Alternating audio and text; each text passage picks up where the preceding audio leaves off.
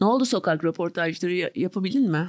Yaptım ya yaptım. Halkın nabzını tuttum yani tam olarak. Halkın nabzı tutuldu. Tutuldu Şu an mu? görev Gittin tamamlandı. mi Ümraniye'ye?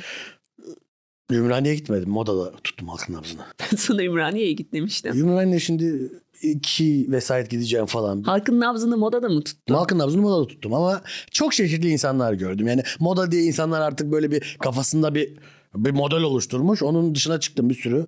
Cumhur İttifakları vardı, Millet İttifakları Buldun mu vardı. Cumhur İttifakı'nda? Buldum tabii ki buldum. Gerçekten. Gerçekten yemin ederim. Kaç tane buldun? Valla 80 kişiyle yaptıysam ikisi. İki tane buldun mu? Evet halkın nabzı burada böyle atıyor. Yapacak bir şey yok. Hangi ajansdan geliyorsunuz diye sordum mu? yok TikTok'ta var mı diye soran oldu. Ben de var dedim. şey diyeceğim biz TikTok'ta yokuz. Evet ben de var dedim. Niye yokuz TikTok'ta ya? Ee, Bir de şöyle bir şey yani evet biz neden yokuz TikTok'ta? Bu birinci soru. Bizim olmamız gereken mecra TikTok'tur. Biri bizi TikTok'a koysa ya. Evet ya. Biri bizi TikTok'a koysun. Arkadaşlar biz beceremiyoruz bu işleri. Biri bizi TikTok'a koysa. Lütfen TikTok artık ya. Gelecek TikTok'ta ya. Çünkü ben de orada dinlemeler çok yüksek diye duydum. Ben de TikTok'um yok. TikTok görmedim. TikTok'u öven insanları gördüm yani. Evet. Evet çok güzel. Halk gerçekten sokak röportajına doymuş. Artık artık yani gına gelmiş yani. Şöyle şöyle diyen insanlar vardı sokak röportajında. Ben bu konu hakkında demecimi vermiştim. Hani ben de dedim ki özür dilerim sizin daha önce bu konularda ilgili fikrinizi belirttiğinizi ben bilmiyordum. Eşeklik ettim ve mikrofon uzattım gibi bir durum oldu. Nasıl hani Kadıköy'de kişi başına 5 podcast düşüyorsa Evet aynı 6 tane sokak röportajı düşüyor. tabii her kişiye altı sokak röportajı düşüyor yani.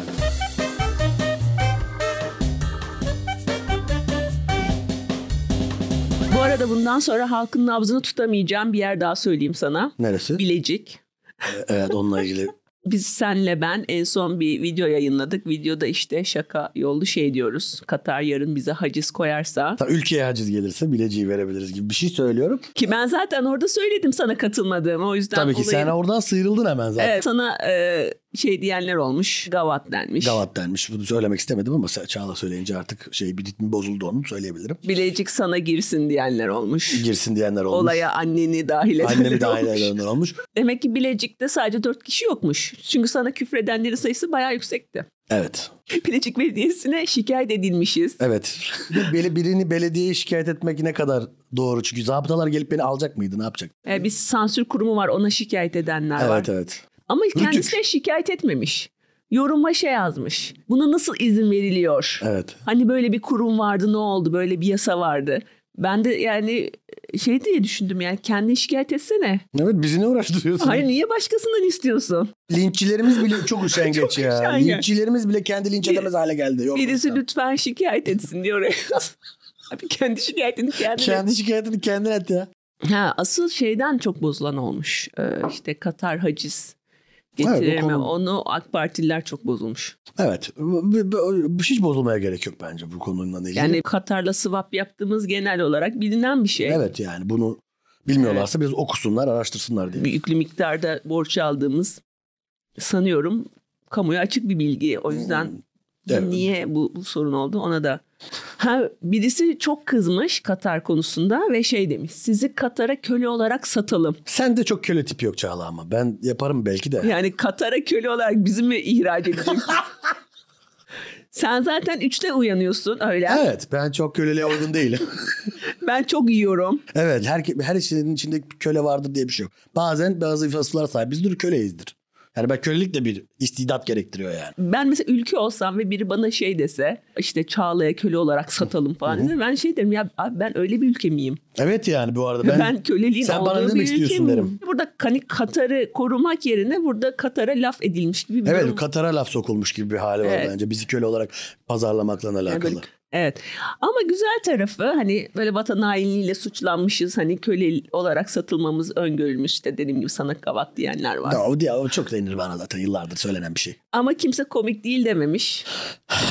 bu da bizim başarımız. O da bizim O başarımız. da bizim başarımız. Kimse şunu diyememiş. Bu ne lan bu komik değil böyle şaka mı olur düdük dememiş. Dememiş. Gavat demiş. O da bence çok pozitif. Evet Ben bence de okudum. bence de bence de. Seçimlerin birinci turunu Hı, geride geçirdik. bıraktı. Geride bıraktı. Ee, bugün Ama tam bitmedi diye biliyorum. Ben yüzde şu anda Evet, açılan şu sandık an- yüzde 99,9 diye biliyorum. açılmayan sandık mı var? Yüzde 0,0,01'i açılmadı. Hala umut var diyorsun. Evet şu anda ben o açılmayan sandığı merak ediyorum. Bir şeyleri değiştirebilir mi acaba o sandık? Ee, peki kullandın mı oyunu? Kullandım. Kaç gibi gittin? Hmm, 4.45. Yani az daha veremiyordun Az yani. daha veremiyordum gibi bir şey Ama yok. onun heyecanı çok güzel değil mi? Tabii yetiştiğim heyecanı da çok güzel bir kere. Öğlen 12'de 1'de gidince çok sıra oluyor. Ben Sen- erkenden koşa koşa gidiyorum. Evet mesela 4.30'da 4.45'te gidince sen onların umudu gibi oluyorsun. Herkes kendinden O En zannediyor. son oy hep şeye Millet İttifakı'na. Tabii tabii. Bir de hayır. Gececi oyu. Gececi o. Beni görünce herkes abi bu bize verecek diyor. Çünkü benim tipim şey her partiye uygun bir tip. Geçen biri tweet atmış. Gerçek e, gerçek seçim gurmeleri son dakikada girer seçim kabinine diye. Demek o gurme sensin yani. Evet evet. Çünkü oradaki şeyi de hissediyorsun yani. Orada özel kişisin böyle herkes sana bakıyor. Evet, evet. Sana yardım böyle ikramlar falanlar filanlar. Hadi bitirelim bu işi. Evet evet bekliyorsun böyle. "Hı, Tamam ben gidiyorum böyle veriyorum. İstediğin kadar kal mesela içeride. Eğer şey olsaydı mesela açık oy açık sayım olsaydı Hı hı. ve o sırada görseydi mesela sandıkta ve ülke genelinde oy sayısı ne Hı hı. muhtemelen kalkıp gitmeyebilirdim bile. Ya olan olmuş zaten. Evet, benim bir oyumu değiştirecek ama gibi çok şey gitmeyen olabilirdi. olur. Ama Çok- yani belirsiz olduğu için böyle kalkıp gidiyorsun gibi. Evet evet. Damgayı basarken böyle bir stres oldun mu doğru yere basacak mıyım acaba? Oldum. Kaydırma da yapmış olabilirim ben bu arada. Ben tam böyle tam o eveti denk getiremiyorum ben. Peki bir şey Denk önceden zaten. katladın mı sonradan mı katladın? Sonradan katladım. Ben önceden katladım sırada beklerken. Ha. Böyle çalıştım zarfa sokma Bende falan sıra çalıştım. yoktu. Ha, doğru işte o yüzden. bir de o pusulayla zaman geçiriyorsun ya. Ben mesela bütün pusulayı da okudum. Kafan karıştı mı? Acaba son dakikada Son dakikada. HKP'ye mi oy versem? Kurtuluş. HKP de en ort ortada. Ve o da mesela 27 tane aday çıkartmış. E tabii ne yapacak o da parti sonuçta. HKP'den böyle 27. sırada adın olsa. 27. sıra AKP. Evet, o böyle umudun resmi yani. Umudun resmi AKP'nin 27 adayla girmesi. Ya da mesela annen onu görüp böyle gurur duyar mesela. Bak, Oğlumun oğlum- adı yazıyor orada benim. Biliyor musunuz AKP'nin sonundaki isim benim oğlum. falan. Benim mesela öyle pusulada adım olsa. Sen pus- ister misin? O pusulayı eve götürürüm. Ay bunu alabiliyor musun? Anı olarak kalmasını istiyorum da. Bana atılan tek oyu da eve götürmek istiyorum. Kendime verdiğim tek oyu. Hepinizi eve götüreceğim. Acaba araklayan var mı? Ben ya? onu kesin şey yaparım biliyor musun? Çerçeveledip duvara asarım. Yani illaki. Geçenlerde Tuşe'de tek kişilik yaptım. Posterini giderken götürdüm. Direkt çerçevelettim. Duvara astım. Duvarda eşimin ofisinde hemen arkasında duruyor. Hı hı. Mesela böyle toplantılara falan. Atatürk'ü, Türk bayrağı ve Çağla Alkan tuşa Evet, gösterisi. Çağla mikrofona konuşuyor. Şu hanımefendi kim Atatürk'ün yanındaki? Türkiye'ye komediyi getiren isim. bu arada bu mesela bu son şeylerden sonra yediğimiz işte linç denmez çünkü o kadar. Hiç denmez. Tatsız- Lincimsi, tatlımsı bir şey. Tatsız yorum trafiği Küçük diyelim. bir münakaşa diyelim. Linç değil çünkü ikimiz de linç yedik. Hı, Linç öyle bir şey Linçin değil yani biliyoruz biliyorum. lincin ne olduğunu. Bir böyle hani olumsuzluk diyelim. Şeyi düşündüm böyle. Yani ben galiba gerçekten eşimin siyasi hayatına son vermiş olabilirim ya. yani bilmiyorum öyle bir hani amacı ya da isteği var mıydı hiç de sormadım ama. Hı. Hani işte yarın siya- yanlışlıkla siyasete atılsa falan. Tabii boy boy senin resimlerini çıkar Çağla'cığım. Benim direkt böyle böyle videolar çıkar ya. Bizden geçti o. Erkeklere hödük dediği video. Evet evet. Sen de öyle hissediyor musun? Tabii bende de canım net benim direkt çıkar böyle bir söylediğim. E, bileciği vermek istediler Evet, falan. evet, Biz evet. şu an bitirdik yani. Tabii vatan haini, e, işte gavat, mansır, bir sürü özellik var bende Evet. mesela. Benim oğlan geçen haftaya kadar e, çok koyu Muharrem İnceci'ydi. Evet. Z kuşağı zaten genelde Muharrem İnceci'ydi. Çok ilginç bir şey. Yani Ha. bunun bence iki nedeni var. Birincisi biz evde o kadar siyaset konuşmuyoruz zaten. O yüzden orada bir boşluk oluyor.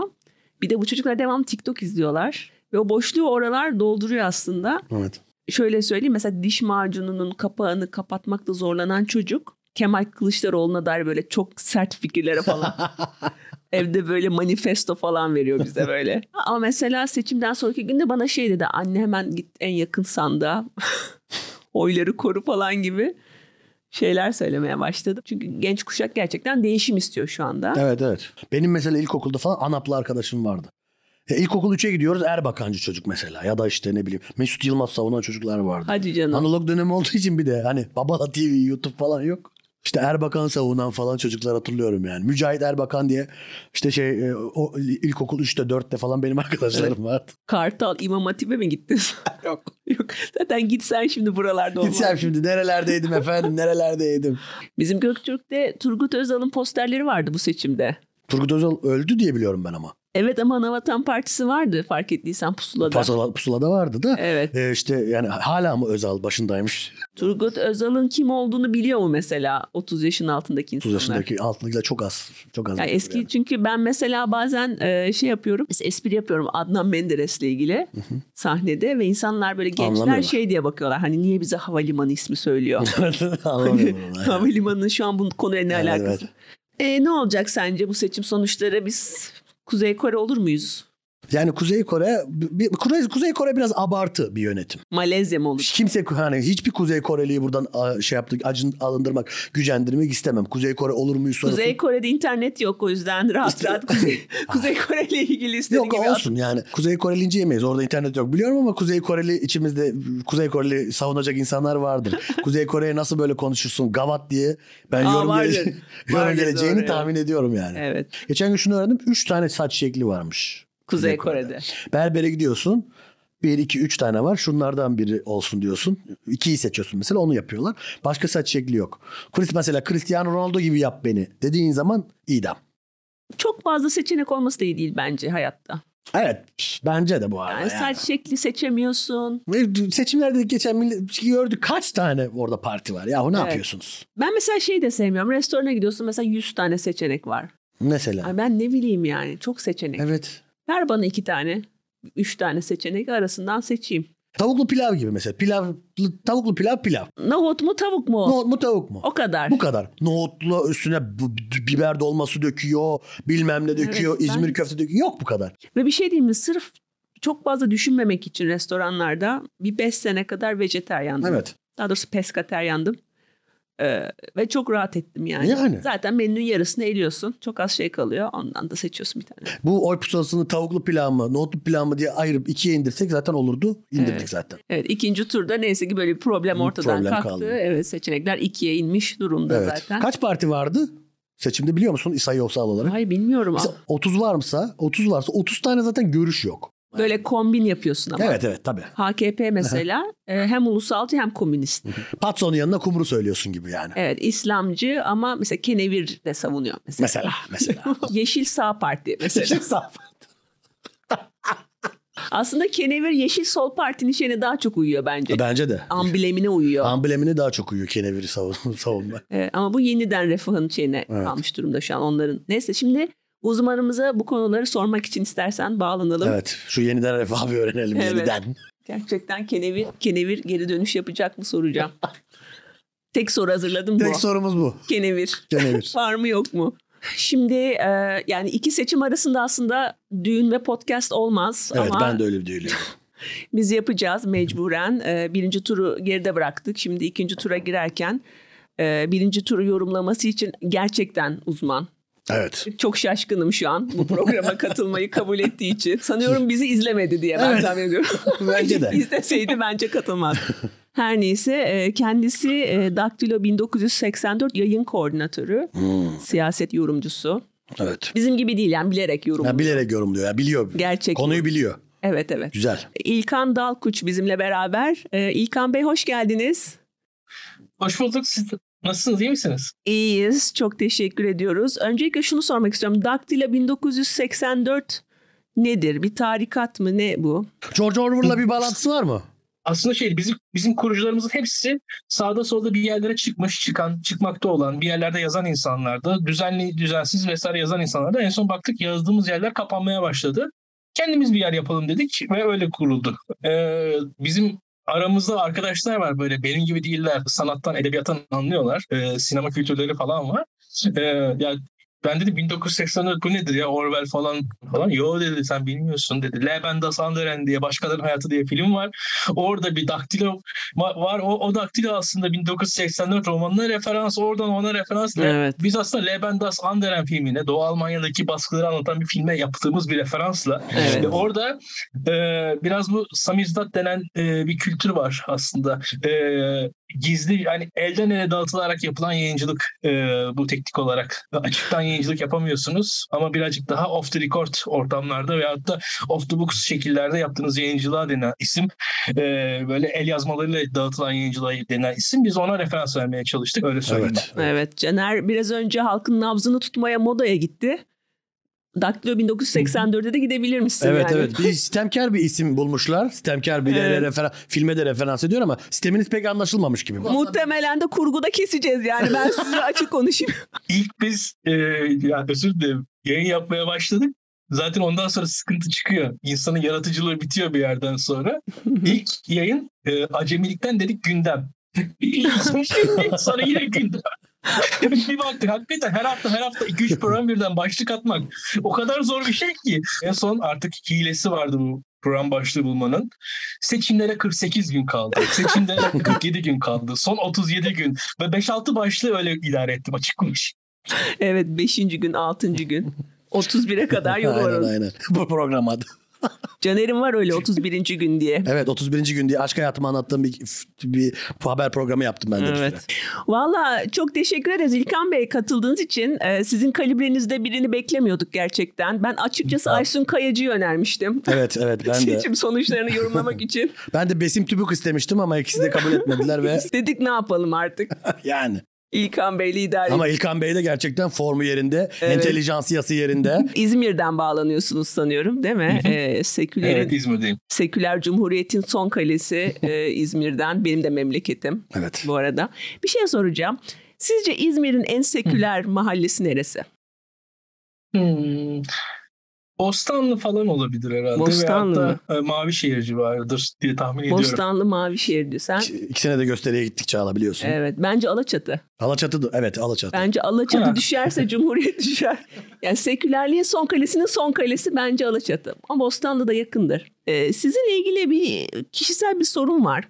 Hani böyle Türkiye siyasetini takip eden birisi olarak nasıl hala bu kadar neşeli kalabiliyorsunuz? Yani hiç böyle saçınızı başınızı yolup sokaklarda koşmak gelmiyor mu içinizden? Hani çünkü benim geliyor da. Ee, bazen yaratıyor. Bazen yaratıyor gerçekten de. Ee, ki e, kişisel bir şey yaşandığı zaman daha kötü oluyor. Özellikle bizim bilgiyanın başına gelenler vardı. O zamanlar biraz daha moralimiz bozuktu. Onun ötesinde ama e, bir noktada şöyle bir şey var. E, mücadelenin kendisini biraz seviyoruz. Yani o tarafı da var o işin ve o, o, o bize enerji veriyor. Ben mesela birinci tur e, işte sonuçlarını televizyondan izledim bayağı gece 2'ye kadar 3'e kadar. Ve üzüldüm mesela o Evet. televizyondaki insanlara. Ve siz de canlı yayın yaptınız. Size de baktım biraz. Yaptık. Orada durmak zorundasın. Yüzün düşmemek zorunda galiba değil mi? Böyle şeyler de var. Yani devam etmek zorundasın. Tabii. Bu e, tüm olan bitene baktığınız, nasıl baktığınızla alakalı. Mesela ben size tersten bir şey anlatayım. Hı hı. Kemal Kılıçdaroğlu Cumhuriyet Halk Partisi tarihinde İsmet İnönü, Bülent Ecevit dahil alınan en yüksek oyu aldı şu anda. CHP tarihinde daha yüksek bir oy yok. Herhangi bir CHP'nin henüz Kemal Kılıçdaroğlu kadar oy almadı. Peki Şimdi, İm- evet. bir dakika. Ekrem İmamoğlu İstanbul'da daha yüksek oy almadı mesela?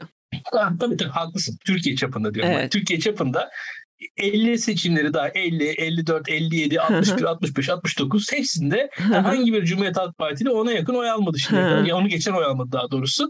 Bülent Ecevit dahil. Şimdi hak, bir yandan evet yenilgi Evet. doğru ama bu siyasette böyle bir şey. Gerçekten yenilgiler var. Ee, birileri yeniliyor her seçimde. Zaten sadece biri kazanabiliyor. Biraz Evet. da böyle bakmak lazım diye düşünüyorum. Ee, bu Evet. biraz benim de hastalıklı belki de halimden Evet. kaynaklanıyor bilmiyorum. Ee, yani şimdi şimdi Türkiye nefesimizi tuttuk. Yani seçimi bekliyoruz. Evet. Caner Ankara'ya taşınacak. Evet. Ben Ankara'ya taşınmayı düşünüyorum. Aylardır seçimi bekliyor. Evet. Ben mesela rejime başlayacağım. Evet. Cumhuriyet rejimine mi başlayacaksın? Neye başlayacaksın? Rejim değişikliği olacak. Gerçi rejim değişmezse direkt rejime girmemiz gerekebilir ya. evet. Başka bir rejime gireceğiz. Venezuela rejimine. Varmış öyle bir şey. Venezuela Venezuela diyeti rejimi. diye bir şey Aynen. var. Falan. Ben Sibel Can rejimi. Benim savunduğum tek rejim. Böyle seçimden önce yapılan bir sürü tahmin ve öngörü yanlış çıktı. Öyle değil mi? Mesela özellikle astrologlarımız Astrologlarımız bu konuda kötü yorumlar yaptı. Sonradan Merkür Retrosu'na bağladılar bu arada. evet ya bir de mesela seçime 5 gün kala bir aday ölecekti. Evet. Kimse ölmedi. ölmedi Evet evet. falan. Mesela bu büyük bir skandal değil mi sence? Yani bence bir, bir skandal. Genelde bilirlerdi bu arada. Ben Biz şu an kime güveneceğiz? Seçim günü ben bir taksiye bindim. Taksi e, ile Üsküdar'a gidiyordum ve şey dedi bana taksici. Astrologmuş bu arada. Ve bayağı biliyorum Ve dedi. taksi mi kullanıyor aynı Ve zamanda? taksi kullanıyor zamanında. evet. Ee, dedi ki ikinci tura kalıyor. Ha, Ne? ikinci tura mı kaldı? İkinci tura kaldı o iş diyor. Siz de mi dedim tahminlerin tutması için seçimin bitmesini bekliyorsunuz dedim yani. Bu nasıl bir şey dedim. İlkan Bey sizin nasıl tahminleriniz tuttu mu? Hiç tutmadı, hiç tutmadı. Tam anlamıyla başarısız kaldık açıkçası. Ee, ya astrologları da şöyle savunayım. Bu Emice çekildi mesela. O da sayılır artık. O kadar görebilmişler. Söyleyelim. Ee, tahminlerim şundan dolayı tutmadı. Ee, yani seçim günü biraz tahminlerimi tutmayacağını anladım aslında. E, sonuçlar açıklanmadan da. Çünkü katılım çok artmıştı. Evet. Türkiye'de katılım %90'ları bulduğu zaman yani biraz şey gibi katılım %70'lerden 85'lere kadar çıktığı zaman daha ziyade sol kesim solu 85'in de daha üstüne çıktığı zaman da sağ kesimin oyları yükseliyor. Biraz öyle bir durum var. Hı hı. Kimler sandığa gidiyorsa onlar kazanıyor. Hele, hele şu anda iki tarafın da oyları %50'ye yakın olduğu için yani herhangi bir taraf %10 daha fazla katıldığı zaman %4-5 öne çıkmış oluyor aslında. Hı hı. Yani orada esas hikaye yani bi- biz bir tarafın diğer taraftan aldığı oy mesela yüzde yarım yüzde bir gibi bir oyda ancak değiştirebilirken bir taraf yüzde on daha fazla katılırsa direktman yüzde dört beş avantajlı hale geliyor. Ee, burada bence tüm anketlerin gümlemesini sağlayan şey e, Adalet ve Kalkınma Partisi'ne yakın Tayyip Erdoğan'a yakın e, seçmenin seçime olan yoğun katılımıydı. Bu kadar katılım beklenmiyordu bence. Evet. Bu katılım gerçek mi gerçek değil mi böyle bir şaibe de var. Özellikle şimdi bugün çarşamba değil mi günlerden? Evet çarşamba. İlk turdan sonraki çarşamba bugün. Dün mesela salı günü sadece bu konuşuluyordu. Şimdi Türkiye'de gündem çok değişiyor. Belki biz bunu yayınladığımızda bu o konu unutulmuş bile olabilir. Evet. Ama şu gün itibariyle hala şaibeler var yani. Çünkü bazı sandıklar tutarsız. Evet. Ee, yani YSK sonuçları ıslak imzalı tutanaklı tutarsız galiba. Ama bu ne kadar yani ne kadar çok sandık olduğu da çok net değil. Bunun toplama etkisi de çok net değil galiba şu an. Öyle değil mi? Çünkü ben muhalefetin tavrından biraz öyle anladım. Çok da fazla etkisi yokmuş gibi anladım ama siz nasıl değerlendiriyorsunuz? Ben de biraz ona yakınım. Ee, 190 bin üzerinde sandık var Türkiye'de. Ee, yani hatalı olan sandıklar işte 3, 5, 10, 100 tanedir. Bunlar çok fazla bir şey değiştirecek gibi değil bence. Ama şunu belki tartışabiliriz. Hmm, ya şimdi Türkiye'de bir TÜİK verileri var, bir adrese dayalı nüfus kayıt sistemi verileri falan var. Şimdi bu ikisi arasında veriler arasında birkaç yüz bin kişilik bir fark var gerçekten. Hı. Hangi bölgelerde var o fark onu biliyor muyuz? Ya öyle bölgesi falan yok. Onu onu bilmiyoruz şu anda. Ama mesela ben bildiğim bir şey söyleyeyim. İkametgahınız yoksa oy kullanamıyordunuz eskiden. Hı hı. Sonra geçen seçim kanununda bir değişiklik yaptılar. İkametgahı olmayanlara da son ikametgahlarında oy verme hakkı çıktı. Hı. Ya o enteresan bir şeydi aslında. Onların ne kadarı yani şöyle son kayıtlı ikametgahınızla e, ikam oy verme hakkı çıktı ve aslında orada yaşamıyorsunuz ve o zaman da zaten gerçekten de mesela kimi insanların evlerinde başka seçmenler çıktı ve Evet. YSK bu normal dedi. Hı. O enteresan bir şeydi hakikaten ve bu yüzden de enteresan bir şekilde bir seçmen sayısında bir 500-600 bin kişilik bir artış oldu. Bunu söyleyebilirim. Bu değişik Hmm. bir şeydi. Ee, bu, bu bence bir gariplikti. Ee, onu ekleyebilirim. Ee, bir de şeyler var tabii enteresan olan. Ee, bu pandemi döneminde ölüm kayıtları falan biraz gizlenmişti. Hı hı. Onun yarattığı da bir orada bir ufak bir şaibe de orada ben görüp görüyorum. Yani Hı hı. aslında e, seçim sandıktan ziyade o listeler konusunda bir bazı şaibeli şeyler var bence. Ama ne kadardır? Yani Evet. e, hani sonuçta şey gibi hiç kimse de oy almadan hiçbir şey olmaz ama orada bir orada Evet. hafif bir e, hikaye olabilir. Şimdi onu zaten kontrol etmek çok zor herhalde o söylediğiniz şeyi. Ya orada zaten artık şeye kalıyor olay. Yani kendi sandığınızdaki insanları ne kadar tanıyorsunuz. Biz böyle bir sandık WhatsApp grubu falan oluşturacağız zaten yakında Evet. öyle tahmin ediyorum. Yani Bostanlı'da Sarıyer'de yaparsın öyle bir şeyi ama mesela şeyde yapamazsın yani Evet. Konya'da falan yapamaz. Bir de mesela galiba Güneydoğu'da MHP oyları çok çıkmış. Ben yanlış mı gördüm onu? Evet evet çıktı. Ama o da bir şey galiba soru işareti yaratmış. Ya bazı illerde MHP e, oylarındaki artışı ben biraz normal görüyorum onu söyleyeyim. Orada mesela AKP düşmüş MHP artmış. Oralarda mesela Hmm. Bingöl'de MHP biz oy almaz diye biliyoruz da Bingöl tarihinde MHP'li belediye başkanı var. Yani Hmm. oralarda böyle bir e, yani Kürt olup Zaza olup MHP'ye oy vermek diye bir hani Hmm. e, sol karşıtlığından öyle bir e, Hmm, öyle. MHP'liler vardı. Öyle MHP'lerin çoğu Adalet ve Kalkınma Partili oldular sonrasında. Hı Ve şimdi e, Tayyip Erdoğan'ın başarısızlığıyla biraz daha o tarafa geri kayışlar oldu oralarda. AKP'den MHP'ye bir kayış oldu. Hı. Ama tabii e, aynen öyle. O zaten e, hataların çoğu Yeşil Sol'la MHP arasında. Onlar da pusulada yan yanalarmış galiba. Tam bilmiyorum da Hmm. işte o şeyde e, bayağı da orada kayış var gerçekten. Ne kadarı ne kadardır onu ben bilemem tabii. Ee, o zaman bu oy oranının gerçeği yansıttığını farz ederek Farz ediyoruz. Yapacak bir şey yok artık. Farz etmeliyiz. sıradaki sorumu soruyorum. Ee, yani yüzde 49'u Türkiye'nin hala Tayyip Erdoğan'a oy veriyor gibi gözüküyor. Yani mesela ben geçen Maraş'ta eşimin yengesiyle konuşuyorum. Arkadan konvoy sesleri geliyor şey, seçimin akşamı. Evet. Dedim ne oluyoruz? Kutluyor, kutlama yapıyorlar dedi. Çok ilginç geldi. Yani Maraş'ta kutlama yapılıyor seçim sonucunu. Gerçekten değişimi istemiyor demek ki bu yüzde 49 öyle mi? Şu an durumlarından memnun olması İstikrar gerek. istiyorlar onlar. Amerika'da insanlar Donald Trump'a oy verdiler. Amerika'daki her, herhangi bir e, insan açısından böyle Donald Trump e, en bilge, en e, makul, ahlaklı adam olduğu söylenemez. Hatta e, daha muhafazakar olduğunu söyleyen insanlar gittiler Donald Trump'a oy verdiler. Donald Trump'ın neresi muhafazakar? Yani adam Miss Amerika'yı düzenliyor. Yani kumarhanesi var. E, teknik olarak ahlaksızlıktan para kazanıyor adam yani baktığınız zaman. Evet. E, ama zaten emlakçı falan yani. Dünyanın en e, e, ahlaklı emlakçısı ne kadar ahlaklı olabilir o da ayrı mesele. E, Em- yani emlakçılardan işleri- özür dileriz. Hemen hemen emlakçılardan özür dileyelim çünkü böyle olmaz. Kum, kumarhane sahiplerinden de özür, özür dileyelim bence. İlkan Bey'in görüşleri bizim görüşlerimizi yansıtmamaktadır. Aynen öyle kendisini bağlar. Donald Trump, e, Donald Trump'a oy verenler Donald Trump'a çok bayılmıyorlardı ama Donald Trump'tan nefret eden insanlardan nefret ediyorlardı. O yüzden bence Donald Evet. Trump'a oy verdiler. Evet. Bir defa öyle bir toplumsal hınç var. Yani herkesin belli bir komünitesi var. O komünite diğerinden hınçlı, diğerinden hınçlı ve o hıncın yarattığı bir e, topluluk var bir defa. Onu söylemek lazım. Evet. Yani Türkiye'de öyle ikiye bölünmüş durumda. Mesela seküler nefreti açlıktan daha mı ön planda bu durumda? Açlık konusu da enteresan. Şöyle söyleyeyim. Birkaç yıldır işsizlik düşüyor şu an Türkiye'de. Hmm. Ülke o kadar fakirleşti ki aslında mesela babaannesinin emekli maaşını falan tırtıklayan hain torunlar gittiler iş bulmak zorunda kaldılar. Ee, açıkçası öyle bir e, bir yandan fakirleşme oldu ama işsizlik azaldı. O yüzden sürdürülebilir bir hayat var. Özellikle Taşra'da diye düşünüyorum. Hı. Onun yarattığı da bir e, direnç devam ediyor. Artı e, şunu da söylemek lazım. Mesela ben İzmir'deyim dedim. Ya seçim öncesinde gerçekten TCG Anadolu böyle mini uçak gemisi İzmir limanına bağlanmıştı ve ona insanlar sırayla gidiyorlardı. Gemi geziyorlardı. Savaş gemisi gezen insanlar vardı. Böyle 100 bin kişi falan savaş gemisi gezmiştir İzmir'de. Tüm sahili dolaştı TCG Anadolu. Ve yani şöyle söyleyeyim. E, Adalet ve Kalkınma Partisi'nin Tayyip Erdoğan oyunun en çok azaldığı yer aslında Kayseri falan yani. Ve en az azaldığı yerler de aslında gayet batı yerleri oldu. Ben e, özellikle Adalet ve Kalkınma Partisi'nin Tayyip Erdoğan'ın e, Taşra'da oyunun e, nispeten korunacağını fakat büyük şeylere ciddi düşeceğini tahmin ediyordum.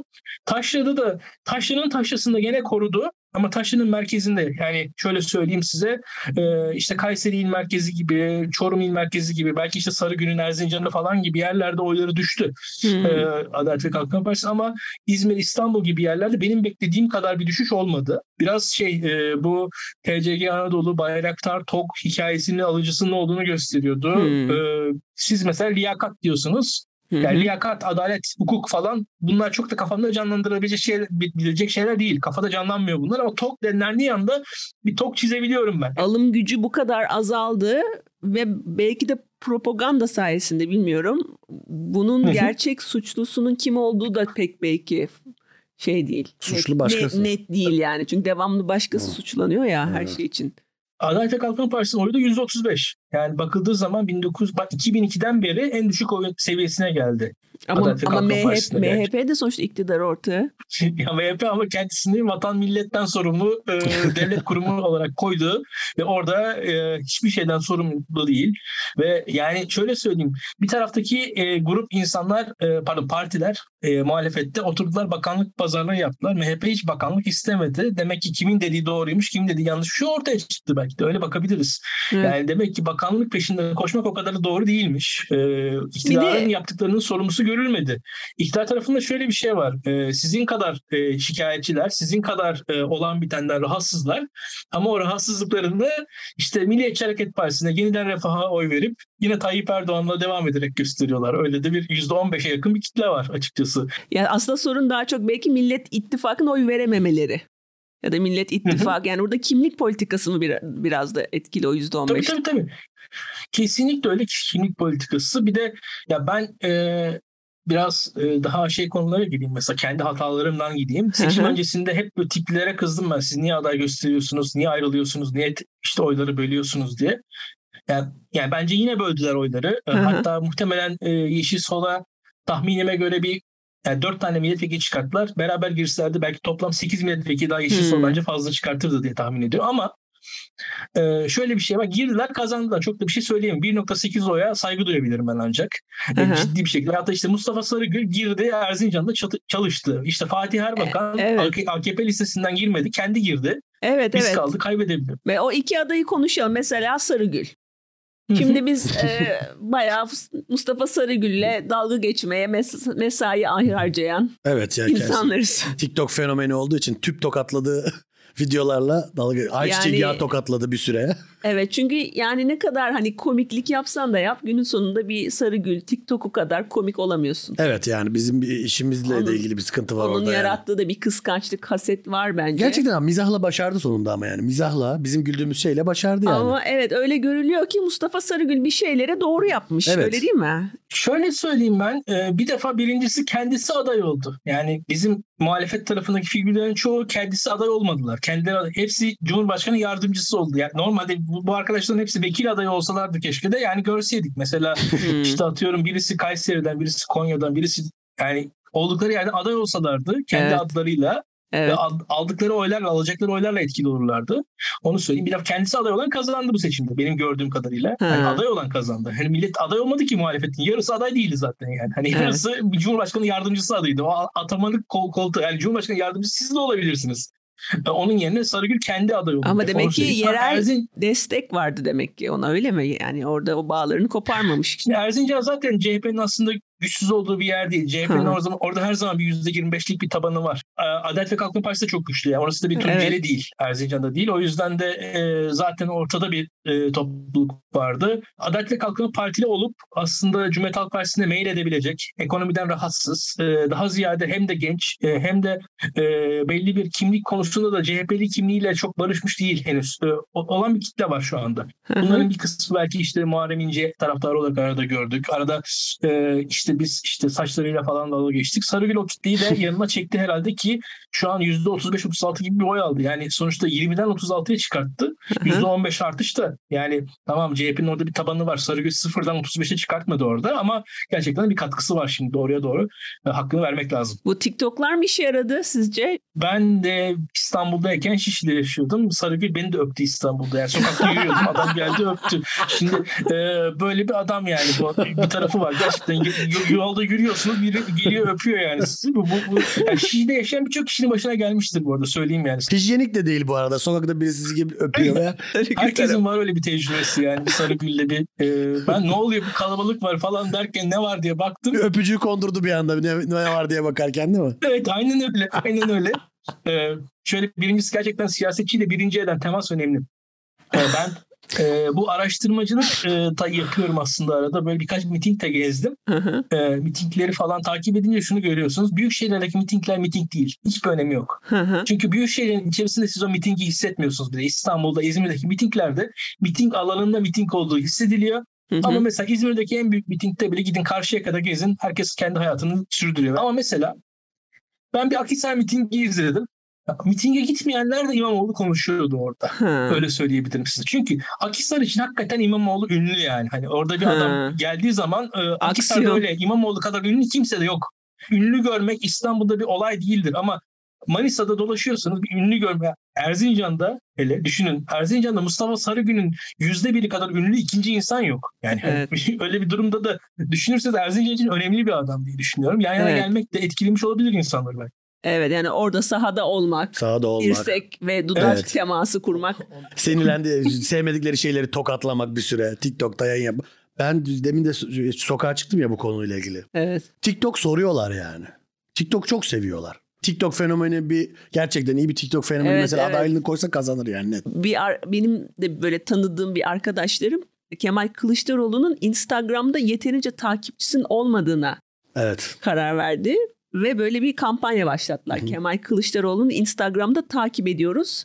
Instagram Evet. kampanyası ve ben de gaza gelip kendisini takibe başladım. ve bekliyorum seni seçim biter bitmez unfollow'u basacağım. Yani Instagram'da ben Türkiye sorunu görmek istemiyorum zaten. Evet evet evet.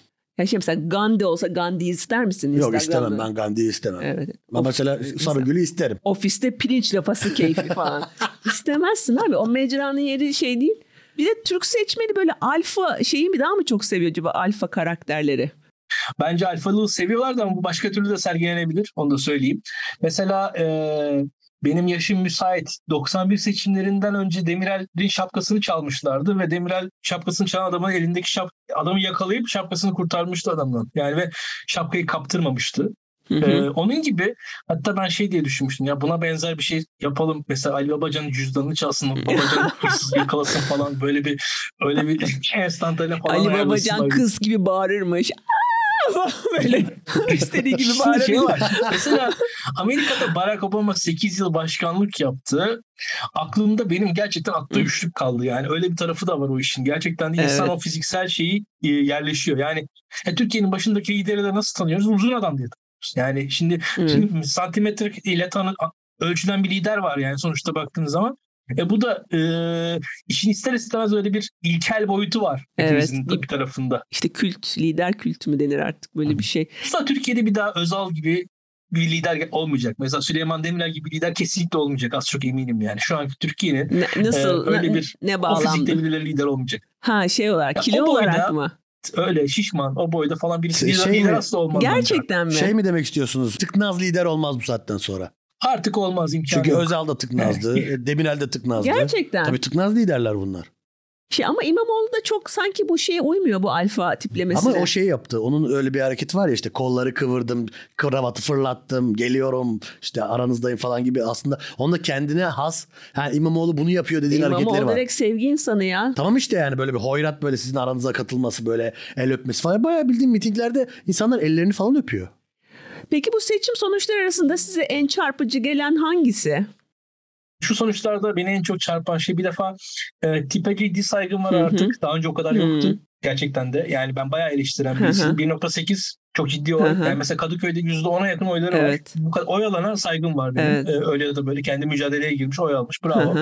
Ee, yeniden refah e, o konuda biraz insanlara uyarmaya çalışıyordum. Geliyorlar. E, çok dikkat etmek lazım. Hı hı. 2.8 oy, 5 tane vekil e, her yerde e, seçildiler ve İstanbul'un 3 bölgesinde birer vekil, Kocaeli'nde bir vekil, e, şeyde Konya'da bir vekil seçildi. Hı. Çok ciddi bir oy aldı Yeniden Refah Partisi şu anda.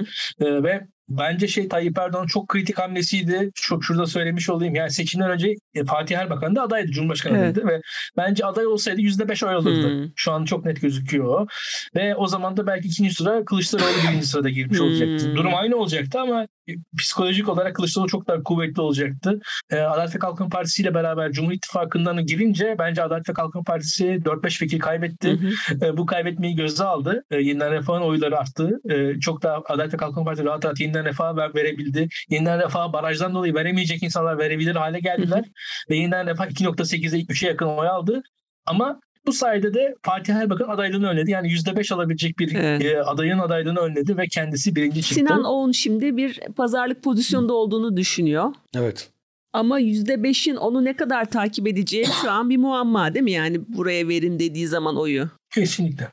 Sinan Oğan seçmenleri %5'lik grup hangi e, sosyolojik kitlelerden gelmişler? Hangi politik geçmişe sahipler? Yaş ortalamaları nedir? Hiçbir bilgimiz yok bizim bunlara dair. Veya ben mesela tek tek bakmaya çalıştım. Hala henüz kafam çok net değil orada. Hmm, şundan dolayı Sinan Oğan'ın mesela oy aldığı yerlerde diğer partilerin oylarına falan bakınca e, şeyde kime vermişler? Hı hı. Parlamentoda kime vermişler anlamaya çalışıyorum. Şimdi Zafer Partisi'nin bir oyu var 2.2 falan civarı. Yani hemen hemen Sinan Oğan seçmenlerin yarısı Zafer Partisi'ne oy vermiş. Onlar birazcık da katılık göstergesi. Hı. Ama Sinan Oğan seçmenlerin yarısı da başka partilerden geliyor. Hı. Şimdi burada o gelenlerin de bir kısmı İyi Parti, bir kısmı CHP, bir kısmı e, MHP gibi duruyor şu anda ama çoğunluk aslında daha muhalif gibi duruyor. Yani çoğunluk daha da muhalif gibi duruyor onlar arasında. Ama iktidardan gelen Peki de var. mesela bir yani, ama net değil yani şu anda. Yaş olarak bir gruplama mümkün mü orada? Ya elimizde araştırma yok ama seçimden önce yapılan bir araştırma vardı. Seçimden önce yapılan araştırmalarda işte Adalet ve Kalkınma Partisi ve CHP'de kadın seçmen çok. E, MHP'de biliyorsunuz erkek seçmen çok zaten. Bir de aslında bunlar dışında kalmış muhalefette de erkek seçmen çok. Yani e, Sinan Oğan işte Memleket Partisi Muharrem İnce oralarda erkek daha çok. Yani biraz hatta da tırnak içinde söyleyeyim böyle oğlan çocukları oyuncak seviyorlar. Yani bu işte gemiler, e, İHA'lar, SİHA'lar, TOG'lar, MOG'lar falan filan evet. bunlar e, biraz belli bir muhalif olabilecek e, genç erkekleri etkiliyor diye düşünüyorum. Peki bu yeniden Refah Partisi'nin yükselişiyle ilgili e, Bu durumda bu keneviri yasal yapar mı? Hani böyle bir şey. Bundaşlarımız sormamızı rica ettim. Evet bizim arkadaşlarımız sor dedi. Bu önemli bir konu dediler. Şimdi mRNA aşısı olursa kuyruk çıkabilir falan dedi yani şimdi Fatih Erbakan. Böyle bir e, o noktada öyle bir nokta ki 7 tane falan sonu yok. Gerçekten sonu çok e, yani fantastik şeyler görebiliriz. E, özellikle bu kadın meselesi falan filan program için biraz fazla sert olur ama çok girmeyelim. İsterseniz girelim ya da fark etmez ama artık nereye gider bilmiyorum. E, her türlü fantastik teori ortaya çıkar. E, yani işte Siyonizm, dünya yöneten 5 tane aile, onun arkasında ya ba- bayağı eğlenceli bir gündem olur. Ee, kadın meselesi harici onu bir kenara koyayım da onun dışında kalan konularda bayağı fantastik şeyler söyleyeceklerdir. Özellikle bu pandemi, özellikle Dünya Sağlık Örgütü, e, aşı, e, o bu tarz konularda falan yeniden refahın e, mecliste çok fantastik performans sergileyeceğini kadınlar yoğunluğu olarak, yoğunluklu olarak galiba Tayyip Erdoğan seçmeni. Yanlış mı biliyorum? Ee, şöyle belli yaş üzeri ev hanımları Tayyip Erdoğan seçmeni. Aynen gençlerde o kadar e, yüksek oranda değil. Evet. Ya ben o konuda biraz şöyle bakıyorum. Ee, geleneksel bir e, kadının hayatında işte yani en büyük derdi kocası. Yani Evet. kocası sorun yaratıyor. Kocasında sorun yaratıyor. İçki içiyor sorun yaratıyor. Kumar oynuyor sorun yaratıyor. Eşini aldatıyor sorun yaratıyor. e şimdi bu sorunlara da hepsinde İslami hareket aslında kadının yanında kalıyor. Evet. Yani teknik olarak karını aldatma diyor. işte kumar oynama diyor. içki içme diyor. Ve teknik olarak da o kadınlar da o hareketin başında hele bir de boylu postlu da bir adam yani. Öyle onlar adına da Evet. iddialı konuşuyor. Seviyorlar gerçekten de Gerçekten. o tarafından söylemek gerekirse. Beklentilerin arttığı, nispeten daha muhafazakar gençlerde bu sevgi azalmış durumda. Onların beklentileri hayattan daha fazla. Bunlar, Evet. bu, bu daha önce saydığım bu üç şeyle tatmin olmuyor artık genç kadınlar. Evet. Ee, 30 yaş altı diyelim, 35 yaş altı. Onlar birazcık daha fazla şey bekliyorlar diye görüyorum. Evet ben 2007'de galiba bir AK Parti mitingi görmüştüm İzmir'de. Ve kadınların sayısına inanamamıştım. İzmir'de bak İzmir'de Evet, AK evet. Parti mitingi inanılmaz çok kadın vardı ve Tayyip Erdoğan denizden bir şeyle geldi. Vapur muydu artık tekne miydi tam hatırlamıyorum. Poseidon gibi, deniz Evet, tanrısı Pos- gibi. Poseidon gibi İzmir Körfezi'nden geldi ve kadınlar sanki böyle Mick Jagger sahneye çıkıyormuş gibi İzmir'de, kordonda. Ve beni çok şok etmişti o. Güzel bir anıymış. Benim hiç AK Parti mitingi anım yok mesela. Peki şimdi biraz gelecek tahmini yapalım. E, Burada iki tane ihtimal var. Bir Millet İttifakı kazanabilir, Cumhur İttifakı kazanabilir. Yani bu iki senaryoda nasıl neler bekliyor sizce? Yani tabii ki tamamen spekülatif ama önümüzdeki 5 sene Tabii ki. nasıl şekillenir yani? Ee, aslında biraz düşünüyorum. Sanki iki, iki senaryoda olursa olsun ben e, 4 yıllık bir hükümet meclis beklemiyorum. Yani 2025 civarı falan tekrar genel seçime gideriz gibi geliyor Hı bana. hı. İki senaryoda da. Ee, yani şöyle söyleyeyim. Birincisi iktidar kazanırsa Tayyip Erdoğan e, bence yaptıklarının e, bir sağlaması olarak görecek. Özellikle ekonomide bu fantastik politikalara devam edeceğini öngörüyorum. O yüzden de ekonominin daha alt üst olacağını, bizim giderek fakirleşeceğimizi tahmin ediyorum kendi adıma. Ben yani Erdoğan'da bir rasyonelleşme falan beklemiyorum ki Mehmet Şimşek'i falan getirdiği söyleniyordu. Ben Mehmet Şimşek'i Erdoğan'ın ekonomi falan bırakacağına inanmıyorum. Siz Dilerseniz Mehmet Şimşek olsanız gelir Yani- misiniz böyle bir ortama? Ben gelmezdim açıkçası. Şimdi ben olsam Mehmet Şimşek gelmem de Mehmet Şimşek gelir mi emin değilim. Çünkü Mehmet Şimşek'in de son 5 yıllık bakanlığı şöyleydi. Adalet ve Kalkınma Partisi'nden biri diyordu ki işte dünyayı 5 aile yönetiyor falan. Sonra Mehmet Şimşek gece 12'de Twitter'a geliyordu. İngilizce özür dileriz diye tweet atıyordu. Yani Adalet ve Kalkınma Partisi'nden biri İsrail sağ dünyadan sileceğiz falan diyordu mesela bir tanesi. işte veyahut da Yiğit Bulut IMF emperyalisttir falan diyordu. Mehmet Şimşek gece 12'de geliyordu tweet atıyordu İngilizce IMF is very close ally falan filan diye öyle bir. İş ona doğru dönüyordu. Mehmet Şimşek'in son 5 yılı zaten gezi olaylarından sonra Adalet ve Kalkınma Partili birinin yaptığı fantastik bir açıklamayı gece 1'de İngilizce tweet alarak düzeltmekle İşte geçmişti evet. zaten yani. Hani ama bu- bunu kabullendikten sonra bir insan zaten gelebilir yani artık bilemiyorum. Şunu söyleyeyim Mehmet Şimşek'in e, ile temas etmelerinin sebebi biraz bence şeydi. Seçim öncesinde kurda ani bir artıştan korktukları için esasında kurdaki artışı tetikleyebilecek aktörleri biraz yumuşatmak adına e, oynadıkları bir oyundu bence Mehmet Şimşek konusu. bir mesaj yollamaktı yani. Biz daha Evet, ortodoks biraz- hani politikalara Aynen. Aynen aynen aynen. Ama ben Ortodoks'a falan döneceklerine Hı hı. inanmıyorum açıkçası. Yani gayet e, gidebildiği kadar böyle gidecektir. Tayyip Erdoğan memnun. Seçimi kazanıyor. Kazanabildikçe devam edecektir. Evet. Onun dışında şöyle söyleyeyim sertleşme olur. Sertleşmenin boyutu Tayyip Erdoğan iktidarında e, kazandığı galibiyetin büyüklüğüne Hı bakar. hı. 51-49 kazanırsa başka, 55-45 kazanırsa başka, 60-40 kazanırsa başka türlü olur diye düşünüyorum. Bir noktada ama iktidarın tabii ki elindeki hareket imkanı kısıtlandı. Hı hı. Bu işte Birleşik Arap Emirlikleri, Suudi Arabistan, İsrail ve Mısır'la yapılan yakınlaşmalarda görüldü aslında. Orada bir bir noktaya kadar gücü oraya kadar gitti hükümetin diye düşünüyorum. Ee, umarım olmaz bir Türkiye etrafında bir savaş olmazsa iktidarın hareket imkanı sınırlı. Hı hı. Ukrayna savaşı da biterse fantastik hareket imkanı sınırlıdır iktidarın diye düşünüyorum ama yani olur da mesela Amerika İran'ı falan işgal etmeye kalkarsa e, Tayyip Erdoğan çok dehşet güç kazanır hı hı. bundan dolayı. Yani Türkiye etrafında savaş olursa Türkiye'nin en başındaki otoriter lidere kimse bir şey hı hı. demez. Ekonomik olarak da bu yolun sonu var. Hı hı. E, yani işte bu CDS'ler MDS'ler artıyor biliyorsunuz. İşte, e, işte risk filmleri falan. Onların artışı nasıl süreceğini tahmin ediyorum. Hı hı. E, ve açıkçası e, halkımız dayanırsa dayanacak, dayanamazsa dayanamayacak herhalde onun sonu o. E, bunun dışında muhalefet kazanırsa da şu e, meclis iktidar tarafında yani iktidarın dağılmayacağını e, hep söylüyorduk zaten. E, şu an Kılıçdaroğlu da kazansın Tayyip Erdoğan etrafında Adalet ve Kalkınma Partisi dağılmadan durur. Hı hı. Geri geleceğiz diye çok yoğun ve sert muhalefet etmeye devam ederler. Yani şu an İmamoğlu mesela çalışmıyor, tatile gidiyor falan diye inanan İstanbul'da milyonlar var. Ee, buna benzer bir şekilde tüm Türkiye'yi inandırmaya çalışırlar. Onun da yine iki yıl içerisinde de e, açıkçası tekrar seçime gitmek zorunda kalacağını düşünüyorum Kemal Kılıçdaroğlu'nda. Anladım. Peki ekonomik açısından yani mesela muhalefet önünü alabilir mi olası bir krizin?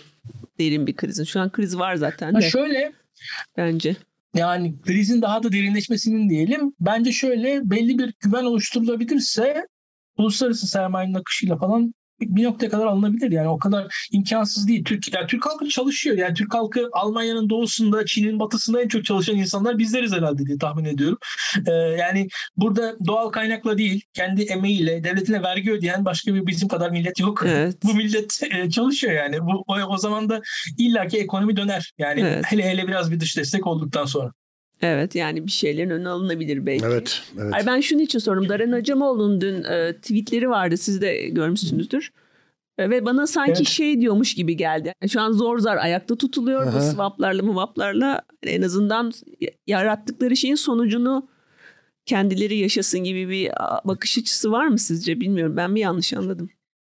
Ya ben ama o, o bakış açısına hiç sahip değilim çünkü onun altında ben kalıyorum. Ben evet. açıkçası işsizken daha zengindim gibi hissediyorum. Yani şu an kendimi daha fakir hissediyorum işsiz evet. halime göre. Yani bir noktada dediğiniz gibi bir hissiyat olabilir ama siyaset zaten şu demektir. Ben yönetirim iddiasına sahip olan insanlar siyaset yaparlar. Evet. Ben yönetirim iddianız yoksa zaten hiç siyasete girmeyin. Evet. O krizi yönetecek insanlar gelecekler yönetecekler bizi. Evet. Yani o, o, o iddianız yoksa zaten e, hiç girmeyin. Yani e, işte kriz onun üzerinde kalsın. Hiç üzerinde kalmaz yani o zaman. Tam aksine krizle de mücadele etti. Ola ki diyelim ikinci turda e, Millet İttifakı Cumhurbaşkanı seçtirdi. Yani bunu döndürebilecek daha adil bir şeye çevirebilecek bir şeyler yapabilirler mi sizce bir manevralar? Yani Türkiye'de birincisi seküler kesimin kurumları yok. Yani baktığınız zaman bugün İHA'nın 900 bin tekil bağışçısı var. Yani AHAB'ın e, AHBAB'ın boyutlarının çok ötesinde mesela bir STK. E, onun gibi baktığınız zaman aslında e, devlet kurumlarının tabii ki daha mesafeli ve kurumsal yaklaşması lazım. Onun oturtulması gerekiyor. O konuda tabii ki katılıyorum. Ve bu birazcık da insan kalitesi sorunu diye düşünüyorum. Bir belli bir insan kalitesindeki insanlarla bir şeyler yapabilirsiniz. Bu işler tüm e, tüm sistem aslında belli bir kalitedeki insanlara göre tasarlanmış hmm. diye düşünüyorum. Yani Amerika'da da böyle Trump gibi bir adamın geleceğini ta- tahayyül etmemişlerdi. O sistemi tasarlayanlar evet. mesela. Orada da belli bir insan geldi karıştırdı ortalığı. E, belli bir kalitede insanlar bir noktaya kadar bir şeyleri düzeltir diye umuyorum. Burada mesela dediğiniz şeylerden Merkez Bankası bağımsızlığı e, genelde öne sürülen bir faktördür. Hı hı. Merkez Bankası'nın çünkü politikaları gerçekten de geleceğin zenginliğini bugünden harcamanın imkanını size sağlayan bir e, e, aygıtlara sahip Merkez Bankası. Ya para basıyor sonuçta. Evet. en azından bu faiz oranı belirliyor falan. Yani Merkez Bankası'nın gerçekten de belli bir bağımsızlığa sahip olması gerekiyor. Ee, onun dışında tabii ki medya medya konusunda yani inanılmaz bir dominasyonu var hükümetin. Biz evet. ne kadar biz artık az televizyon izliyoruz da pek hissetmiyoruz aslında. Evet. Yani gerçekten aslında çok ciddi dominasyonu var. Ben mesela 2013'ten beri Tayyip Erdoğan'ın sesini duymadım. Çok güzel, çok rahatım o yüzden. o yüzden de çok şaşırıyorum. Yani AK Partililerden e, argümanları duyduğum zaman çok şaşırıyorum. O kadar kopuğum ki şeyden. Senin Twitter timeline'ında şey Millet İttifakı kazanıyor zaten değil mi? O şey benim Twitter şeyimde tip şu an şeye geliyor. Tabii. Cumhurbaşkanı yardımcısı Erkan Baş bende. Benim evet, Twitter evet. timeline'ımda. Şu an Erkan Baş'ın Cumhurbaşkanı olmuş olması lazım benim evet, Twitter'ıma göre. Benim de öyle. Sigortalar lazım ama hangi sigortalar lazım o konuda liberal olarak çok bir şey söyleyemiyorum. Yani fazla e, denetleme falan da şey yapamıyorum ama en azından şöyle söyleyeyim. Mesela Ekrem İmamoğlu İstanbul Belediye Başkanlığı'nı kazandı. Şöyle söyleyeyim. İşte İBB'yi kazandıktan sonra mesela biri daha kazanmıştı 20 yıl önce hatırlıyorsunuz. Tayyip Erdoğan Evet. 1994'te. 1994'te Tayyip Erdoğan İBB'yi kazandı. İlk yaptığı iki iş şunlar olmuştu. Kanal 7 kuruldu, Yeni Şafak kuruldu. Evet. Çünkü İBB'nin rantı üzerinden iki tane yayın organı hemen kurdu. Evet. Şimdi benzer bir şey mesela İmamoğlu deniyordu. Olay TV falan filan hiç yapamadı. Engellediler açıkçası. Ee, gayet o kanalın ruhsatı Cavit Çağlar dedi. Şuydu buydu falan engellendi. Yani bu, bu iş biraz medya işi ve kendi medyanızı kurma ayakta tutma işi. Hı hı. Ee, parti gücü olmadan, e, o partinin yarattığı rant olmadan da o medyayı ayakta tutmanız da zor. Hı hı. O büyük medyayı ayakta tutmanız da zor. İşte o, işin bir de öyle tarafları var yani o medyanın finansmanı da sıkıntılı. Hı hı. Ee, yani o medyayı finanse etmek için de biraz siyaset lazım, belediye rantı lazım, şu sistem lazım. Şimdi o belediyeden e, yani o oraya reklam versin, bu şey yapsın falan. Ee, böyle sıkıntılı işler var ve siyasetin finansmanı da ciddi sorun Türkiye'de. Türkiye'de şu an siyaset nedir? Mesela zenginlerin hobisi. Adamın hayatta bir çalışma derdi yok, iş derdi yok, para derdi yok, hiçbir derdi yok. Adam hobi olarak siyaset yapıyor. Bizde siyaset yapan kimler? Ya aşırı zenginler, ya avukatlar, ya emekliler. Evet. Şimdi bu insanlar siyaset yapabiliyor şu an Türkiye'de. Başka bir insanın siyaset yapma imkanı teknik olarak yok. Zaten yani doktorun, mühendisin siyaset yapabileceği bir dünya değiliz. E, onun dışında benim bir arkadaşım bir, bir ara şeydi. Yeşiller Partisi'nin İzmir İl Teşkilatı'nı kurdu. Ya çocuk iki yıl borç ödedi ya. Böyle Parti kurup içeri giren adam. Sonunda kapitalist oldu. Aynen. Bu Amerika'daki gibi bağış toplama yok bizde. Ben bunu anlamıyorum mesela. Evet, bizde Amerika'da yok. devam bir bağış toplanıyor mesela şey için, partiler için. Ee, mesela burada öyle halktan bir şey yok. Hazine yardımına ihtiyaç duyuyorlar. Partiler açısından da işi bayağı o döndürüyor. Onun dışında tabii belediye rantı partileri döndürüyor. Evet zamanımız doldu. Evet. İlkan Bey çok teşekkür ediyoruz ee, katıldığınız için. Bayağı bir bilgilendik. E, Çare Sarıgül diyor İlkan Bey diye vereceğiz. Ee, Biz böyle anladık. Yani Tamam. çünkü tek Nasıl olumlu tek olumlu konuşma Sarıgül için yapıldı. Erzincan zaferini iyice kutladık onun. Seçmenini öpen. Seçmenini öpen ve tek sizi de. aday. Çünkü şöyle bir yorum geldi İlkan Bey'den. O adam beni de öptü diye birisi yani yorumcu. Tabii ki kazanır. Tabii ki kazan adam beni bile öptü diyerek bundan haberiniz olsun. Ben de çok teşekkür ederim yorumlar için. Çok moral olmadı yani onu söyleyeyim. Evet son bir son bir cümle alalım o zaman. Moral bir, verseydiniz bir moral bari. verici bir şey söyler misiniz. Sarıgül dışında? Ee, şöyle söyleyeyim bakın insanların hayattan beklentileri artıyor az önce söylediğim gibi. Bu insanların hayattan beklentileri azalmayacak artacak. Daha fazlasını isteyecek insanlar. Ya bu yaşadıkları hayatın daha ötesinde daha güzel hayatlar olabildiğini herkes düşünüyor diye düşünüyorum. Ve bu e, daha güzel hayat beklentisi de hınçı hıncı yenecektir. E, öfke yenecektir veyahut da işte o kutuplaşma yenecektir en sonunda diye düşünüyorum.